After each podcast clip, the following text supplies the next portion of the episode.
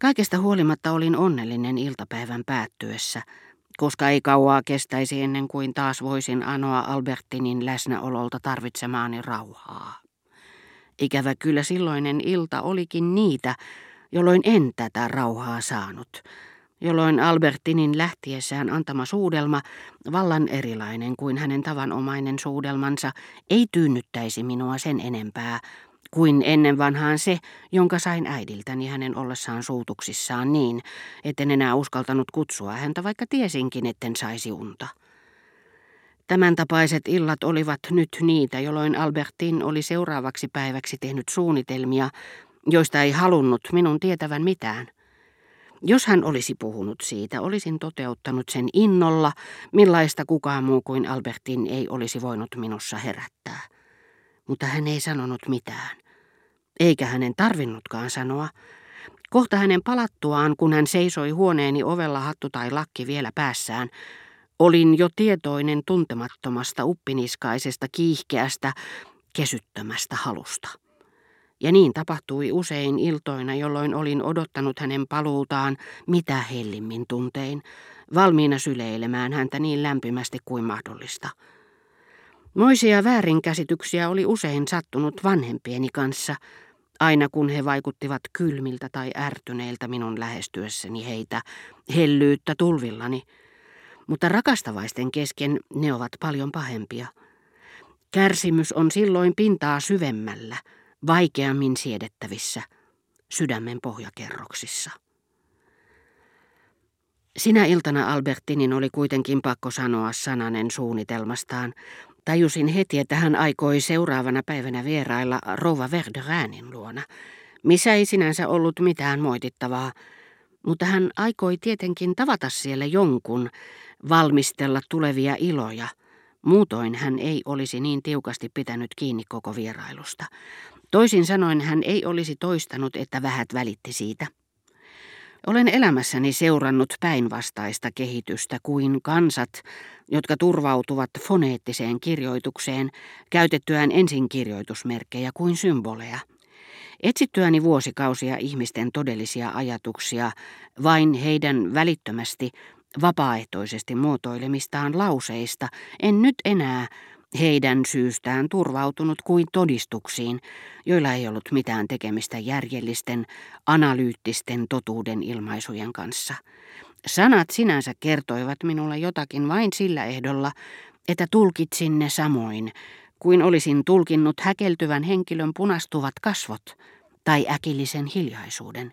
Jokin adverbi, esimerkiksi Monsieur de Cambremerin suussa, kun hän luuli minua kirjailijaksi, ennen kuin oli keskustellut kanssani, ja kertoessaan käynnistään Verdoräänien luona kääntyi puoleeni sanoen, tapasin siellä nimenomaan Borellin. Singahtaessaan kahden ajatuksen tahdottomasta, joskus vaarallisesta, räjähdyksen omaisesta rinnastuksesta, josta ne sitten, vaikkei puhekumppani niitä ilmaissutkaan, sopivan analyysin tai elektrolyysin avulla eristin, kertoi minulle enemmän kuin pitkä puhe.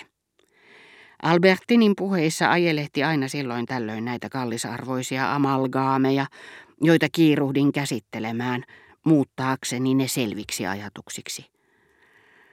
Rakastajan kannalta on muuten kauhistavaa, että varsinaiset tapahtumat, jotka vain kokemusvakoileminen voisivat niin monista mahdollisuuksista erottaa, ovat niin vaikeasti tavoitettavissa, kun taas totuus on niin helppo paljastaa tai ainakin aavistaa.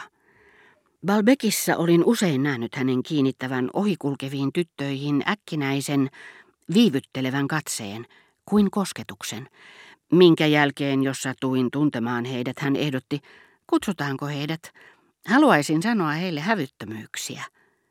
Mutta sittemmin, sen jälkeen kun hän ilmeisesti oli paljastanut minut, ei yhtään kutsuehdotusta, ei sanaakaan, ei edes poiskääntyviä katseita. Tätä nykyään ne olivat kohteettomia, mitään sanomattomia ja yhtä paljastavia hajamielisinä poissa olevine ilmeineen kuin aikoinaan, voimansa päivinäkin. Mutta minun oli mahdotonta syytellä häntä, kysellä asioista, jotka hän olisi julistanut mitättömyyksiksi, väittänyt minun utelevan pelkästä utelemisen halusta. On aika vaikeata kysyä, miksi katsoitte sitä ohikulkijaa. Mutta vielä paljon vaikeampaa, miksi ette katsonut häntä. Ja sittenkin tiesin, tai olisin tiennyt, jos olisin Albertinin vakuutusten sijasta uskonut katseen sisältämiä ja todistamia mitättömyyksiä, milloin mitäkin sanoissa esiintyvää ristiriitaisuutta, jonka usein huomasin vasta hänen lähdettyään, kärsiäkseni siitä sitten koko yön. Puheeksi en sitä kuitenkaan enää tahtonut ottaa, vaikka se silloin tällöin kunnioittikin muistiani käynneillään – Ihmettelin usein yllättäessäni näitä hätäisiä tai poiskääntyviä katseita Balbekin rannoilla tai Pariisin kaduilla. Herättikö niiden kohde vain hetkellistä halua ohikulkiessaan? Vai oliko kysymyksessä vanha tuttu tai tyttö, josta hänelle oli vain puhuttu? Ja miksi oli puhuttu, jos oli? Se hämmästytti minua vielä enemmän. Niin kaukana hän Albertinin mahdollisista tuttavuuksista tuntui olevan. Mutta moderni Gomorra on palapeli, jonka osat tulevat sieltä, mistä niitä vähiten odottaisi. Niinpä näinkin kerran Rivbellessä isot illalliset, ja sattumalta tunsin ainakin nimeltä kymmenen naispuolista kutsuvierasta, kaikki niin erilaisia kuin mahdollista, ja sittenkin niin yhteen sopivia, etten voi sanoa nähneeni toista niin yhtenäistä ja samalla niin sekalaista illallisseuruetta. Nuorista ohikulkijattarista puheen ollen Albertin ei ikinä olisi katsonut vanhaa naista tai miestä niin tarkkaan. Tai sitten niin pidättyvästi, aivan kuin ei olisi heitä nähnytkään. Petetyt aviomiehet, jotka eivät tiedä mitään, tietävät kuitenkin kaiken. Mutta kohtauksen järjestämiseen tarvitaan tukevampaa aineistoa.